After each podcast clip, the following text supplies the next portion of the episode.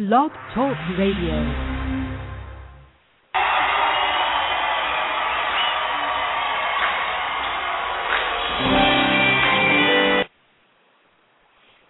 Oh, hey, everybody. Welcome to Prayer International Radio.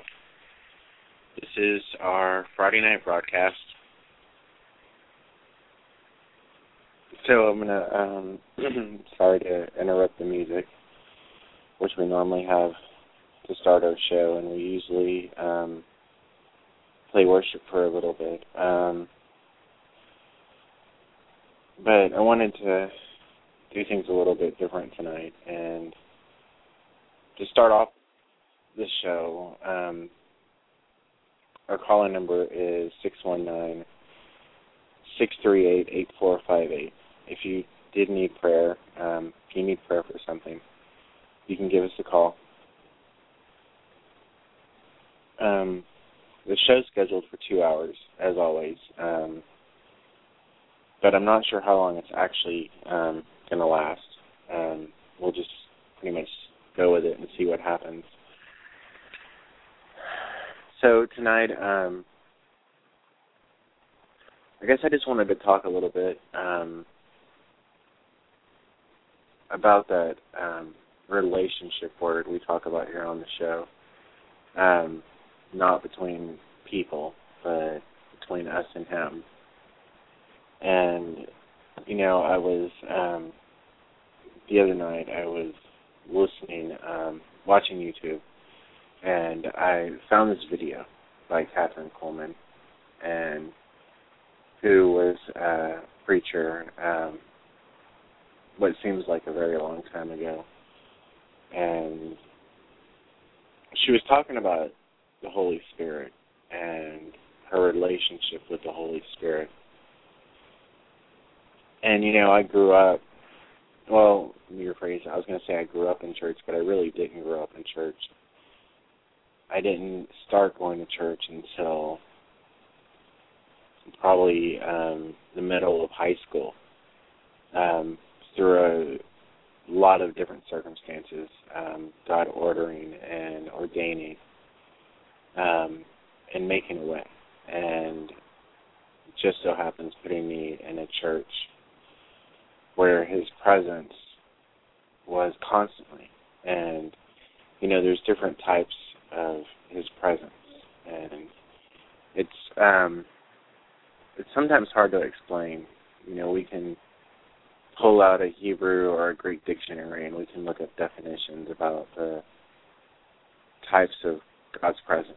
We know that he's always pretty much everywhere. I mean, his presence fills the whole earth, the whole universe, all of creation. There's never a place or a time that we will ever be that His presence isn't with us. We don't always know that, and we don't always think of Him being always there. The reality is, if we did, if we had an actual, real understanding of what that meant, I think our lives would be um, completely different. Not just the world, um, but the church. Not just those who walk in an amazing anointing, but everybody in general. If we actually understood that His presence is always around, every minute, every second of every day, His presence is there. There's never I'm convinced never a need to ask for his presence to be anywhere because it are, are it always is. And so sometimes we just need um, to have our eyes opened. You know, Jesus said that there was um, people who thought they could see, but they were really blind, and there were other people who were blind, and He helped them see. And I firmly believe that for the most part, the church that we know and we see um, out there, uh, even among ourselves, um, doesn't really believe half of what the Bible says. Um, because I think, as always, um, Jesus said, "You'll know them by their fruit," and I think our lives the way we walk our walk in our lives, the way we conduct our lives, the way we uh, think, the way we talk, would be completely different and transformed if we really believed what the Word of God declares, if we actually walked in it and lived in it and breathed it. And so I was watching this video about from Kathryn Kuhlman, and you know, okay, let me go back a little bit. You know, when I started going to this church, which is called Church on the Rock in Rockwall, Texas, even as an early Christian, um, you see, I had spent a majority of my life praying before I really had any clue who God was. I just knew from a really, really early age that there was a God. I probably heard it somewhere and not having many friends um, growing up, he was besides my brother. Um, you know, God was it. He was the person I talked to. He was the person I conversed with, and continually, um, he was on my mind. Far before I got saved, and there said the actual official prayer that we um, have people say, but he sees the heart of people and not what's on the outside. God's not so much interested in formulas and um, rituals and dogma or any of that other stuff. Is none of that's really important. What really matters is what's on a man or woman's heart and whether it belongs to him, whether he can trust that heart. And so I hope for all of you out there, I hope it's okay for me to um, speak sort of frankly with you tonight. And so this this first church I went to, um, there was something really interesting about it in that whenever I was in there, um, I could just feel the presence of God, His anointing, His like special kabod glory. In the Old Testament, it talks about how the priest and the singers and the worshipers would get into the temple and they would worship the Lord and the presence of God would descend and to such a degree that they couldn't worship any longer and the and the priest couldn't read any longer and all they could do was literally sit there or lay there or stand there in his presence. Um, their entire body, their everything about them in complete awe and um, being completely overwhelmed by the magnitude of his presence. And so I grew up in a my Christian walk um, as far as being born again. I grew up after that in a church where his presence was always there. Um, as far as the special um, overpowering anointing of his presence. And you know, I can think of so many occasions where he met me there and where I learned so much about his presence from being there. And I've been in quite a many churches in my life where his presence was like that. Um, sometimes it was different. Um, I can think of one church in a place called Keller, Texas, and their pastor um, one day um, just got up and left. He said, "I'm not doing this anymore, and this isn't what God wants." And he got up and walked out. And as of right then, all the formalities, all the rituals, just went out the window. And so there was only a handful of people at this church left over to figure out, okay, what do we do now? And so what they decided was they were going to um, take all the chairs and put them in a circle in the middle of the um, room and they would just sit there and talk about God and worship the Lord together. And they did have worship. They had two of their um, members um, singing, and before the start of every um, service. Mm, and I didn't think they were the best singers, but they their hearts were were God's, and so they loved Him. And but I noticed there there wasn't the big band. There wasn't the um anointing right when you walked in that just beckons you in to God's presence. And you had to work for it. And what I mean by work for it is, is you had to learn to enter into His presence, to focus your mind and your heart upon Him without having all the extra stuff around you, without having all the extra worship. And um, someone said to me that you won't always have someone to help you into the presence of God. And it was true. But I learned that through that experience and through the times I went to that church, that you don't need anybody else to worship the Lord because it's something that pours out of your spirit. Um, there's times when we worship and we sing, and you know I'll find myself um, in my car listening to worship music because I've gotten to this place that I don't want to listen to anything else.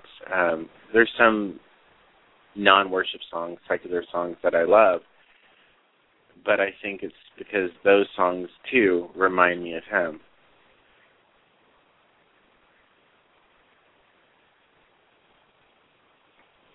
And you know, there's this other church um, in Texas, um, in Dallas, called um, Destiny Christian Center, which is in a place called Garland, Texas. And no, actually, I'm sorry. They I think they moved to a place called Rockwall, Texas.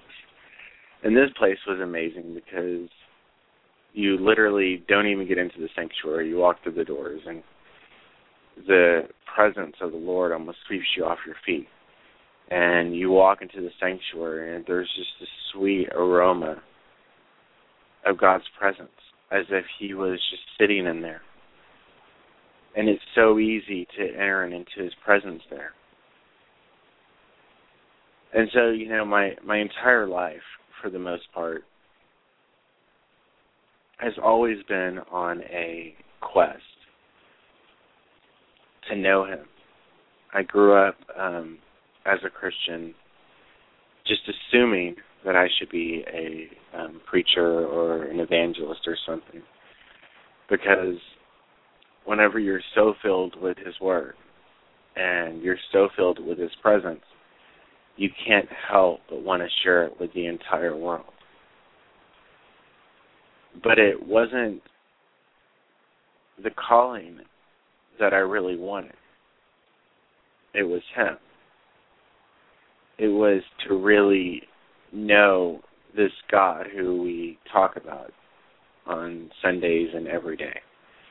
To go through the scriptures and um, read the Bible and see how these disciples and these ordinary men and women um, who, according to the world, didn't have degrees and they weren't had they weren't renowned and they didn't have you know anything that someone would look at him and be like, "Wow, that person has really has it all together." And but they knew him. They saw Jesus in the flesh. Jesus who said, "If you've seen me, you've seen the Father." And I was always so envious of them because they literally got to be right there when he was on this earth and always wanting the exact same thing, going into times of prayer with the Lord, where as much as the atmosphere can be amazing, as much as you can pour your heart out to the Lord, it still wasn't good enough. There was still something burning on the inside of you that said that you wanted more and that it just wasn't good enough. And I used to have these arguments, I guess one sided arguments with the Lord, where it's like, God, why don't you just show up? Why aren't you just here? Even though His presence is here, why can't you just physically show up and be here? Because in my mind, it was the obvious next step. It was when you have a relationship with someone and you know when you're when you're not married and you're single um all you have is the lord and you know it can be lonely at, at times, and it's hard to explain that. Um, but if your heart is completely given over to the Lord, and you're not married and you are single, you you probably would understand what I mean. Because you get to the point that you feel like there's nobody in the world that can relate to you. Nobody can understand the feeling you have when you're spending time with him because it's just you and him. And you become insanely jealous of that relationship where you don't want anything to come in the way. You don't want anything to move it and or to change it because it's something that you hold almost sacred is your relationship with God. And you come to the point that you're so completely content and happy with him that you're just so filled with this love for God even though you've never actually seen him. Because, you know, the Bible says that no one has seen God at any time except for the Son who came for the Father, which is Jesus. Which is another reason I was always so envious of the disciples.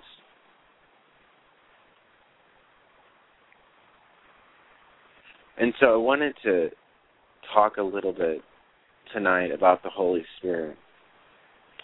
You know, ever since I was um a young Christian. I grew up in a church that um and I was around people who always talked about the Holy Spirit and laying claim as if um we all knew who he was.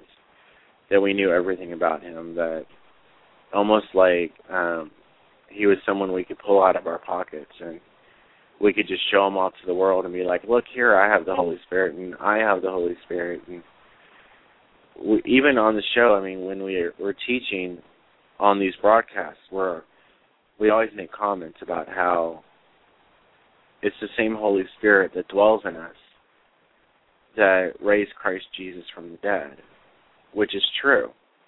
And it's the same Holy Spirit that the Bible says dwells in us that was there at the beginning of the world when God saw as it says, the earth was without form and darkness was on the face of the earth, and the Spirit of God was moving over the waters. And that's the same Holy Spirit.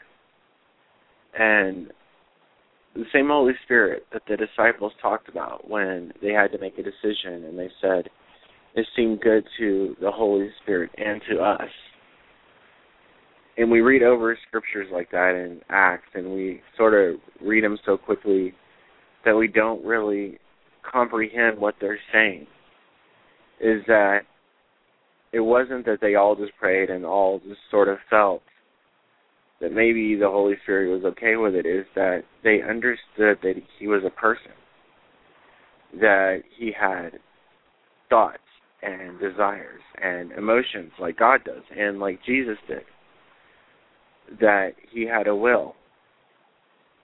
And so they would consult the Holy Spirit because as I someone heard it say is that you know when you're led by the Holy Spirit as it says in, in the book of Romans you follow it's not that you make a bunch of decisions about your life or your ministry and you're like I don't feel anything wrong so the Holy Spirit must agree with it and you don't make a whole bunch of decisions or you take a whole bunch of steps and be like, okay, Holy Spirit, is this okay? It's that you literally wait to hear his voice. You wait for his leading and you move whichever direction he says to move. You know, I heard um in this video I watched by Kathryn Kuhlman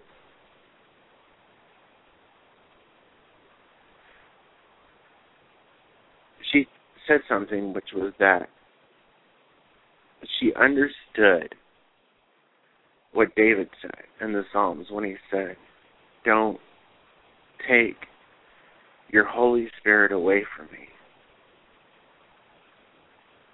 And she said that he's more real than you can imagine, more real than the people that are around you, even people who be sitting in the room with you right now.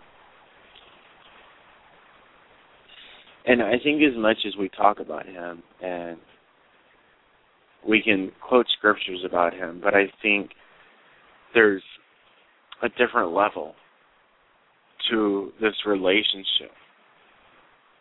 And I used to always um think as a Christian growing up and I always have this thought pop in my head of what is possible when we talk about having a relationship with the Lord. You know, we all know the scripture that says that Jesus when he died on the cross, the veil of the temple was torn in two. The same veil that only one high priest could go in once a year, and he would be the only one allowed in the presence of God to offer sacrifices for the sins of the people. It says Jesus became our high priest, having entered in not to a tabernacle made with human hands, not behind a veil made with human hands that was there to separate the world. But he entered into the presence of the living God and offered his own blood upon the mercy seat that's in heaven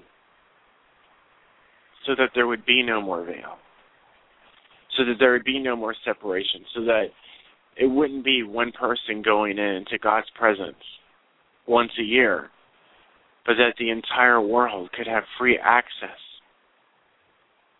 open access into his presence. Almost like God was giving out an invitation saying, Here I am.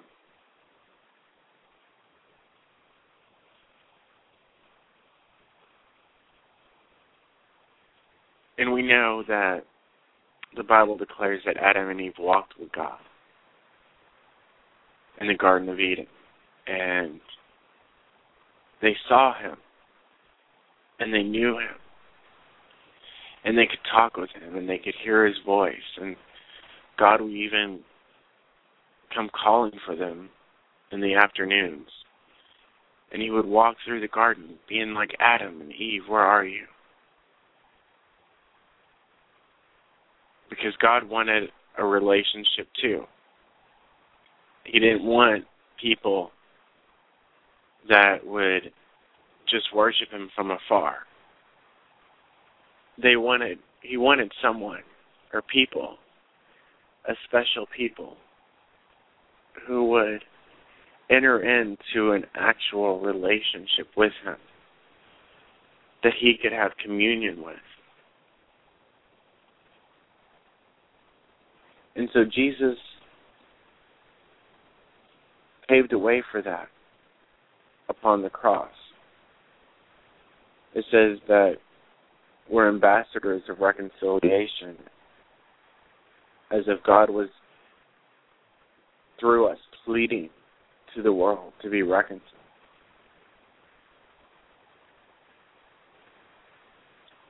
And it says that we were sealed with the Holy Spirit who is the guarantee of our inheritance until the redemption of the purchased possession. But what all, what does all that really mean anyway?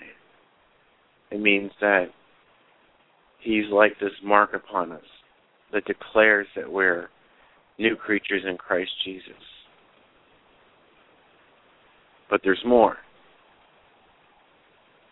So much more. Because then we go back to the relationship. In Jesus, who was crucified and resurrected, didn't stay on earth, but on the third day he ascended into heaven and sat down at the right hand of his Father, where he remains for all eternity. The Lamb without spot or blemish, as it says, the Lamb who was slain before the foundation of the world the only one worthy to open up the scrolls and to read from them.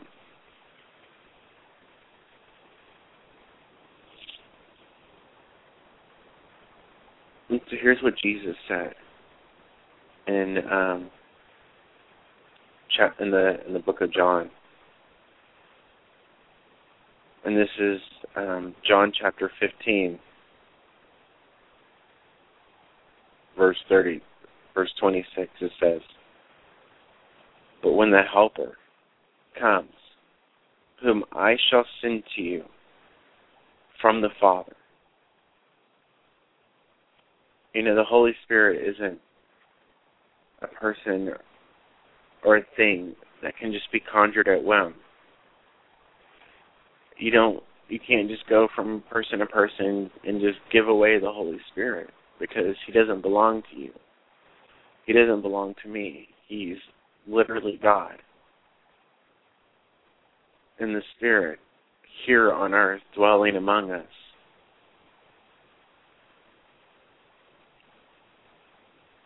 It says, But when the Helper comes, whom I shall send to you from the Father, the Spirit of truth, who proceeds from the Father. He will testify of me. And you also will bear witness because you have been with me from the beginning. These things I have spoken to you, that you should not be made to stumble. And you know, and Jesus had just gotten gotten through telling them about how much the world would hate them and how they weren't part of the world, but he had chosen them out of the world. And here he's saying, I'm saying these things to you so that you don't stumble. So, because you, there's a chance you could stumble, and you're not above reproach, and you're not above falling or messing up or anything. And I'm letting you know beforehand so that you don't stumble. And in 16:2 it says, "They will put you out of the synagogues, out of the churches. Yes, the time is coming that whoever kills you thinks that he offers God service." That's exactly what they did tried to do to Jesus when they tried to stone him because of what he proclaimed out of his mouth. The truth that he proclaimed, which they didn't believe, but he had to speak, for had he not spoken what he said about being coming from the Father, he would have been a liar. But he only spoke what he knew, and he only spoke what he heard. And Jesus only spoke what he saw.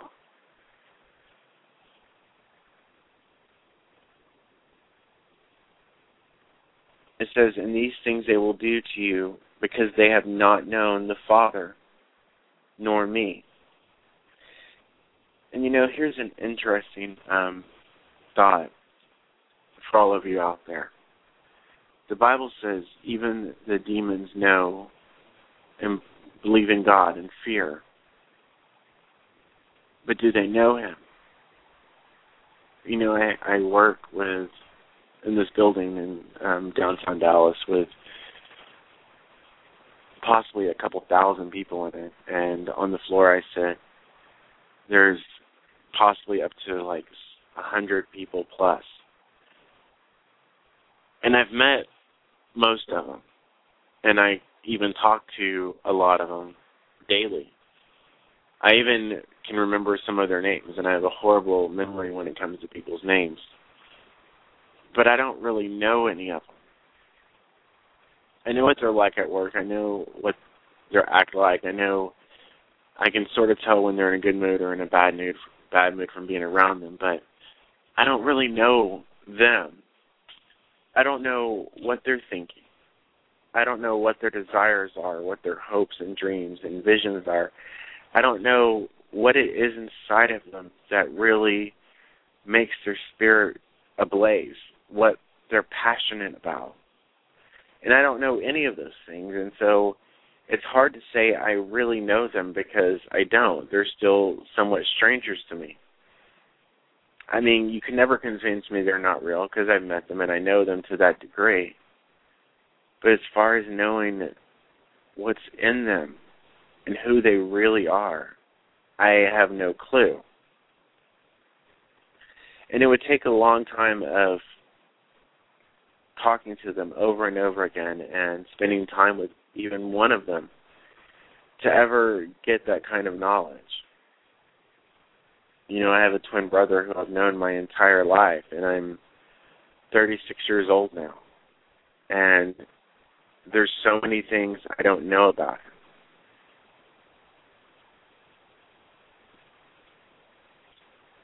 It says in um, chapter 16, verse 4 These things I told you, I have told you that when the time comes, you may remember that I told you of them. And these things I did not say to you at the beginning because I was with you. Now, but now I go away to him who sent me. And none of you ask, Where are you going? But because I've said these things to you, sorrow has filled your heart. You know, the disciples are here, and Jesus is talking about going away, and their thoughts of are of him about to establish a kingdom for a thousand years, and that they're going to have some a part in it, and they're and them and Jesus is they're just waiting any minute now. He's going to snap his fingers, and world peace is going to break out, and the whole world's going to bow and worship him, and they're thinking all this stuff is going to happen like right now, and this in the new heaven and new earth, as it talks about in Revelation, are going to fall from the sky, and any is like any second now because they didn't understand and know the times that they were in.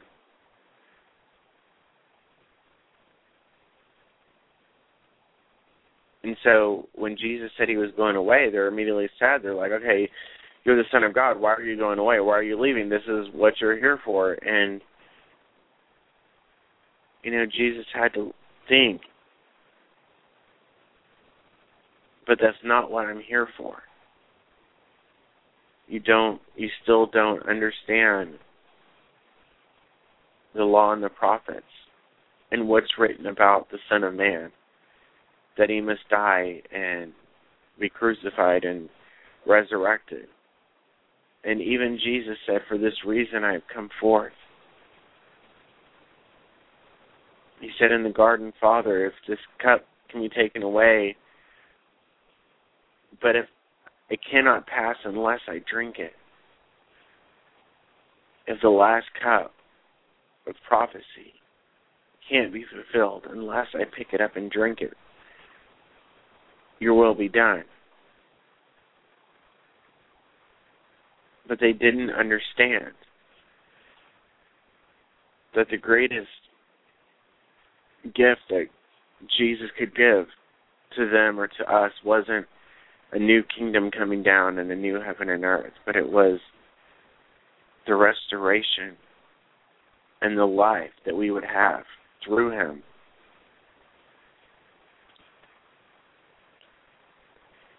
And so he says, But now I go away to him who sent me, and none of you ask me, Where are you going? But because I have said these things to you, sorrow has filled your heart. Nevertheless, I tell you the truth. It is to your advantage that I go away. For if I do not go away, the Helper will not come to you. But if I depart, I will send him to you. Can you really imagine that? What Jesus just said? You know, we, we go back into the Old Testament and God said, I know the thoughts I think for you. Thoughts of good and not of evil, to give you a future and a hope you know, this father who said in Jeremiah, in Jeremiah, or he told Jeremiah, before I formed you in the womb, I knew you. Before you were born, I sanctified you and ordained you and declared you a prophet to the nations. And for every one of us out there, God could look at every one of us and say, before I knew you, Shaun, before I mean, before you were born, I knew you. Before I formed you in your mother's womb, before the molecules and the atoms started to take shape.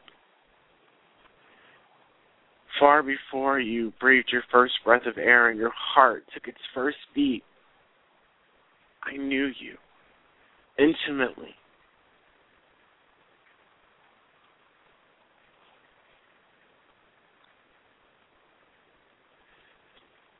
And you know, sometimes we don't believe that God has our best intentions at heart I think if we always believed that, we would always follow him, knowing that whatever he was leading us into and whatever he wanted would always, always be far better than anything we can imagine for ourselves. The Bible says that eye has not seen, nor ear heard, nor has even entered into the heart of man the things that God has prepared for those that love him. He said in Isaiah, My ways are not your ways, and my thoughts are not your thoughts. My ways are higher than your ways, and my thoughts higher than your thoughts. And here Jesus once again is saying, I know the thoughts I think of you. Thoughts of good and not of evil, to give you a future and a hope. And while you want me to stay, you don't understand that it's to your advantage that I go. Because if I don't go, he cannot come.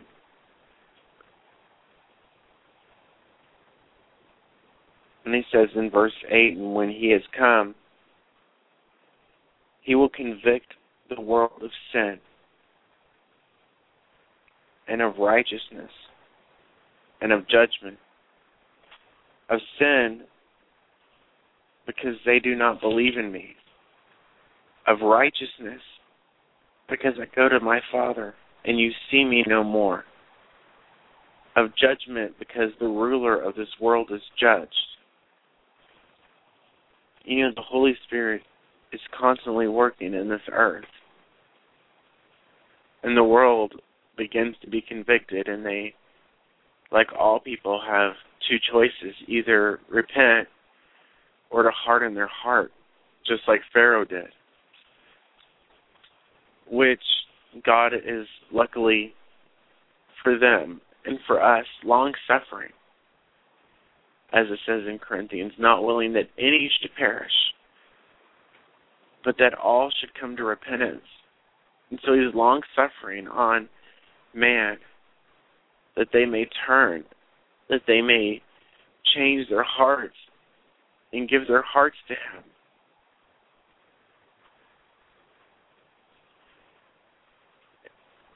Jesus said, I still have many things to say to you, but you cannot bear them now. However, when He, the Spirit of truth, has come, He will guide you into all truth. For He will not speak on His own authority but whatever he hears, he will speak, and he will tell you of things to come. You know, I love that. Whenever the Spirit of truth has come, he will guide you into all truth. You know, Jesus said, I am the way, the truth, and the life. No one comes to the Father through me. And here, he's saying that the Holy Spirit will guide you into all truth.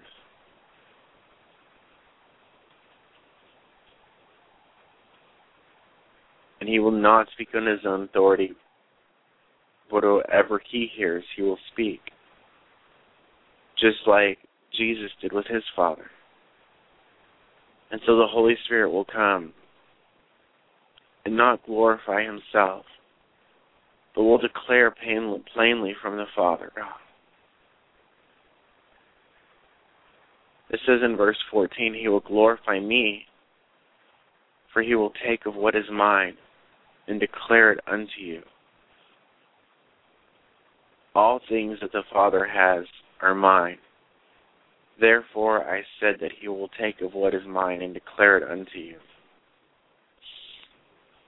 You know, Jesus is saying that this Holy Spirit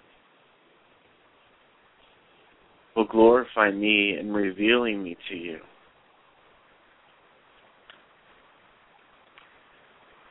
If you want to know Him, if you want to know Jesus. It's not something you can understand with human wisdom and human understanding.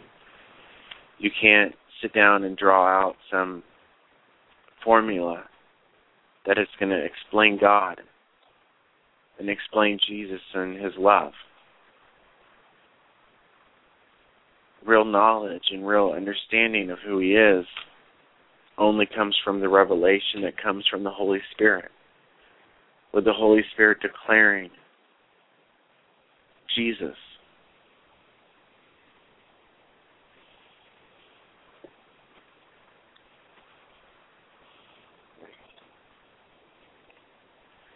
You know, the Bible says that Jesus said that any sin will be forgiven except the sin of grieving the Holy Spirit or blaspheming the Holy Spirit. Which is significant. It's pretty much him saying, You can say whatever you want about me, and you can still be forgiven. You can say whatever you want about Father God, and you can still be forgiven. But oh, be careful that you don't blaspheme the Holy Spirit who has come into the world. And so, the Holy Spirit's job upon the earth is to reveal Jesus to us to declare unto us the heart of the Father. I wonder how many Christians are out there who will look at the different gifts of the Spirit, the different offices of ministry, and look at the office of a prophet and be like, man, that's got to be like the coolest, coolest gift even Paul said, I wish that you could all prophesy. And they're like, that's so awesome to be able to hear God talk to you and to be able to tell other people what God said. But everybody has that ability. Because everybody can have the Holy Spirit in their life. And He will not speak of His himself, but he will declare Jesus unto you. And it says that the spirit of truth. It says no one knows the mind of a man, or the spirit of a, the mind of a man, but the spirit of man that's in him, and no one knows the Father except for the Spirit that comes from the Father, which is the Holy Spirit.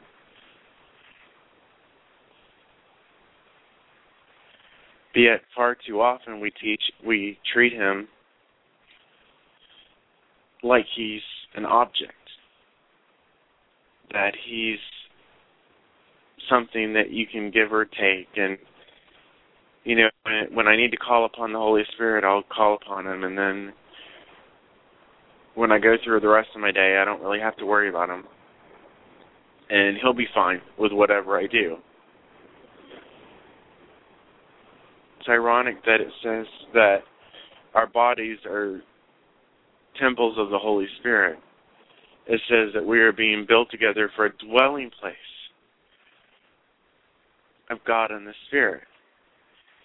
That He, the Father, is building this church, this body, this bride of Christ, to be a dwelling place for His Spirit.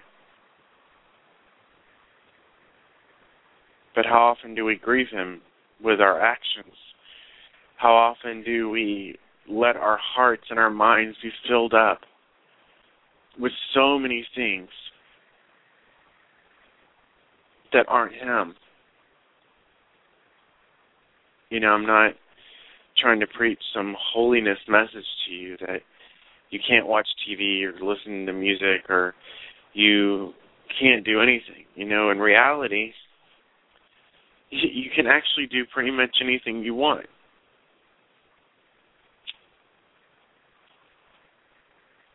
Paul said all things are lawful, but not all things are helpful. All things are lawful, but I will not be brought under power of any.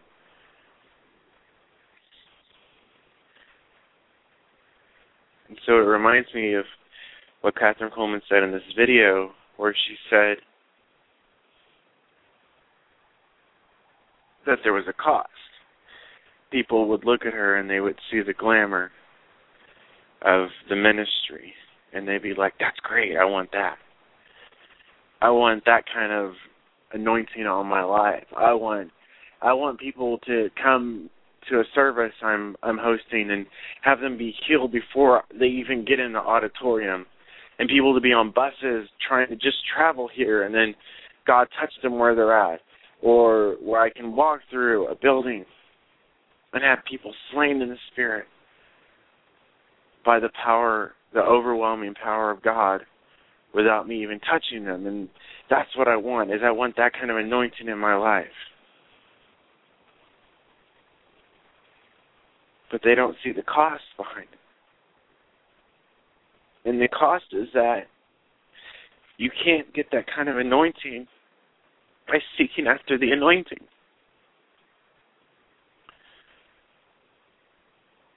God will use anybody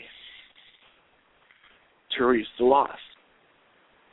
God will use anybody to reach the lost because He loves them so desperately. And everybody has a choice on how much they really want of him. How much do they want of the Father? Do they want just a little bit, just to tide them over, where they can feel good inside about their relationship with God and they can feel secure in their salvation? And that's fine and they can have that.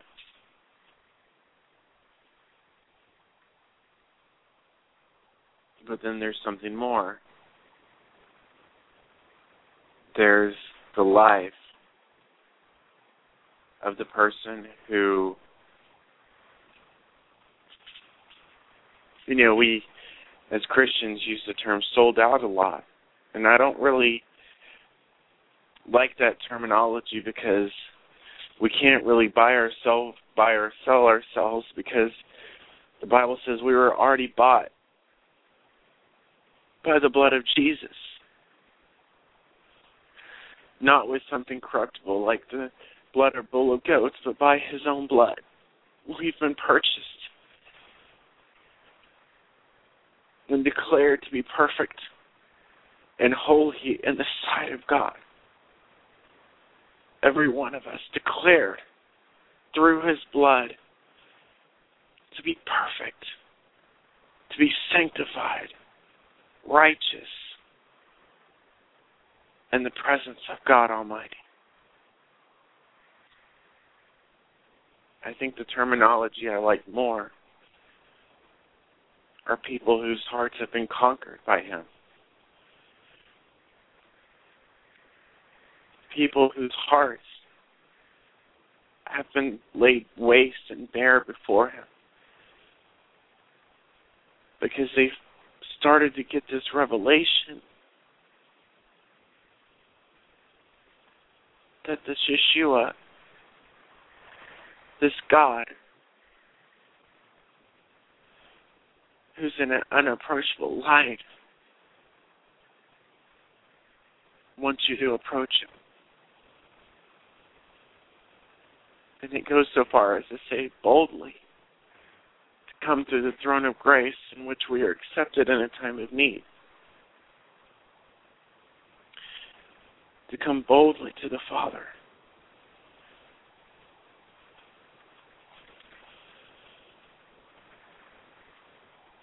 And so you, you say that you want to have a relationship with God. Paul said that I've counted all things lost for the for the for the knowledge for the excellence of the knowledge of the Lord Jesus Christ, for whom I've suffered the loss of all things, and count them as rubbish that I may gain Christ, that I may know him, that I may know him. Not that I know he's out there, but that I may know him that I can get into that mystery of Christ. Not just the mystery that of who he is, but that I can touch his heart as he's touched mine.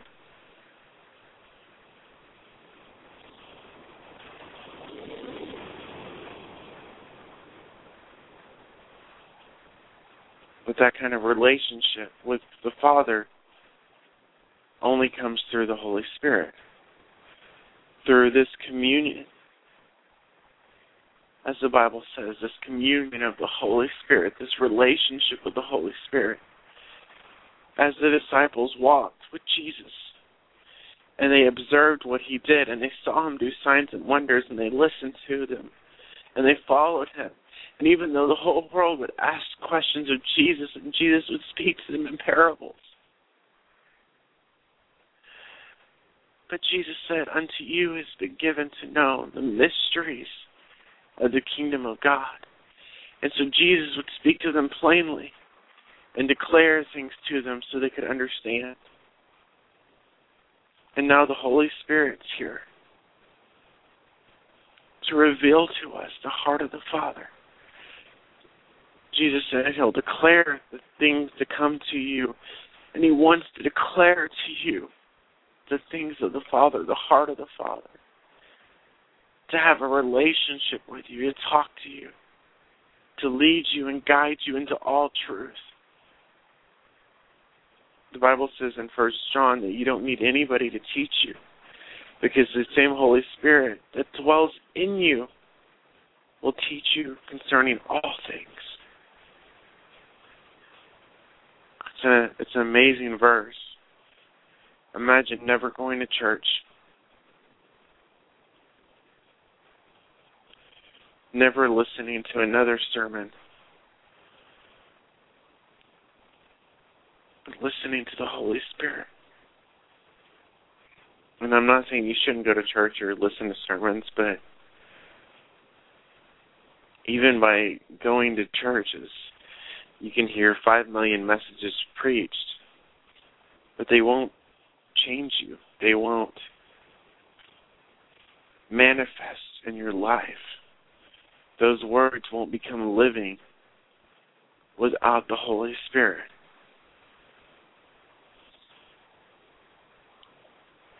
Because it's Him that makes everything alive. It's Him that brings forth this new life and quickens us. It's Him that opens up our eyes so that we can see, even if for the first time, the spirit realm, if you will. That we can see into the spirit and become worshippers of God, not based on our own emotions and not based on what our thoughts are at the moment and not based on what we feel is an obligation, but that we can begin to worship God in the spirit and in truth. Because it says God is spirit, and those who worship him must worship him in spirit and in truth. I wonder how many times we go into worship, whether it's in a church service or in our car, and we, we, we say the words and we can be ecstatic when we say them and emotional and crying when we say them. But is it really worship or is it just us saying words? Are the words just things that are coming out of our mouth and being agreed upon by our thoughts? Or are they pouring out of our spirit? Because everything inside of you is in awe of who He is says as the words hallelujah. And holy. And worship. Don't become words, but they become expressions of your heart toward God.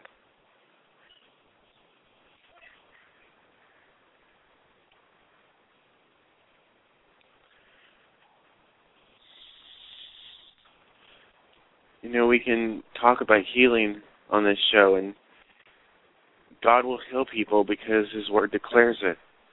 Because Jesus died on the cross, and it says, by His stripes we're healed. Just like salvation and eternal life, healing is a right of God's children, and not only God's children, because you know Jesus healed a lot of people who didn't have any clue who He was, But as always, Jesus would look at people and be moved with compassion. Just like we can go into the world and see people who never heard the name of Jesus, and we can still walk up to them and pray for them and be like, Here, this is from God because He loves you. And He wants you to be made whole. You know, the Bible says the goodness of God leads men to repentance. Paul said, I came to you, and my preaching and was not in persuasive words of human wisdom, but in demonstration of the Spirit and power, that your faith wouldn't be in men, but it would be in God. But there's more. Because when you get past the gifts and you get past the spectacular, and when you get past the things and the events that happen in life and all the amazing things that happen when you're walking in the Spirit, all the amazing things that happen when you're surrendered to God and you're obedient to the Father.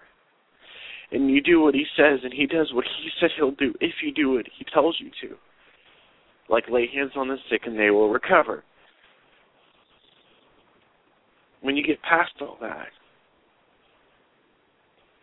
then there's more.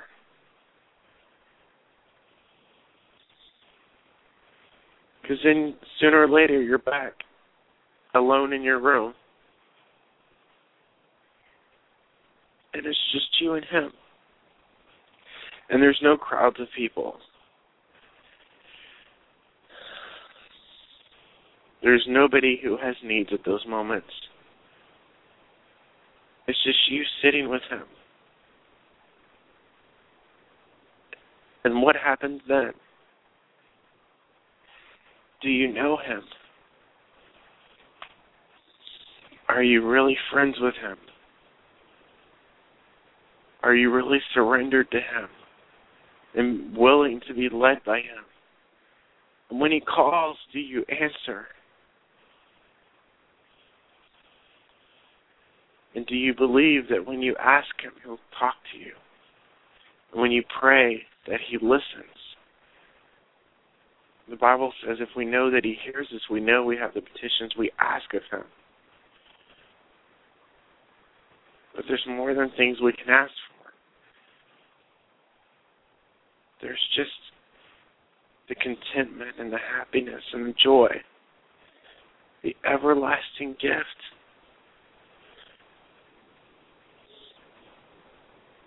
Of a relationship with Him have a communion with this Holy Spirit.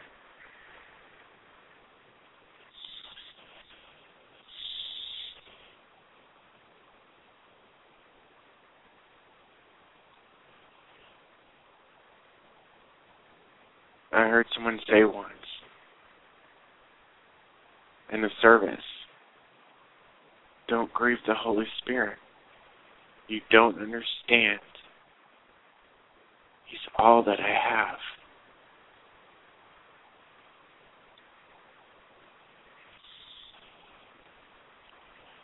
Because you find out that the Holy Spirit isn't a manifestation of your life in God or of your walk with the Lord. You find out that your life is a manifestation of your relationship with the Holy Spirit that He is your life.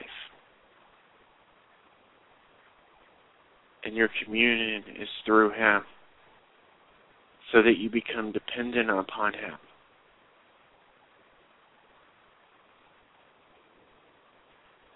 This has been Prayer International Radio.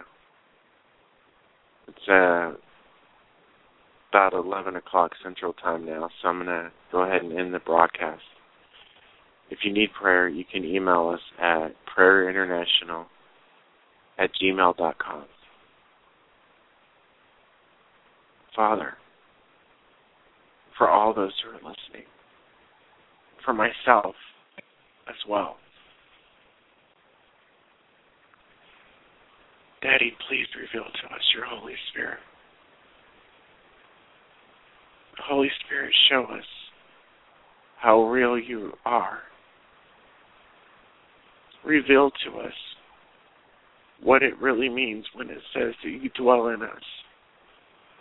Reveal to us what it means to be filled with your Spirit. Holy Spirit, forgive us for grieving you. Forgive us for anything that we've done that's offended you or has pushed you away. We desire, oh God, we desire to dwell with you and to have you dwell with us and in us.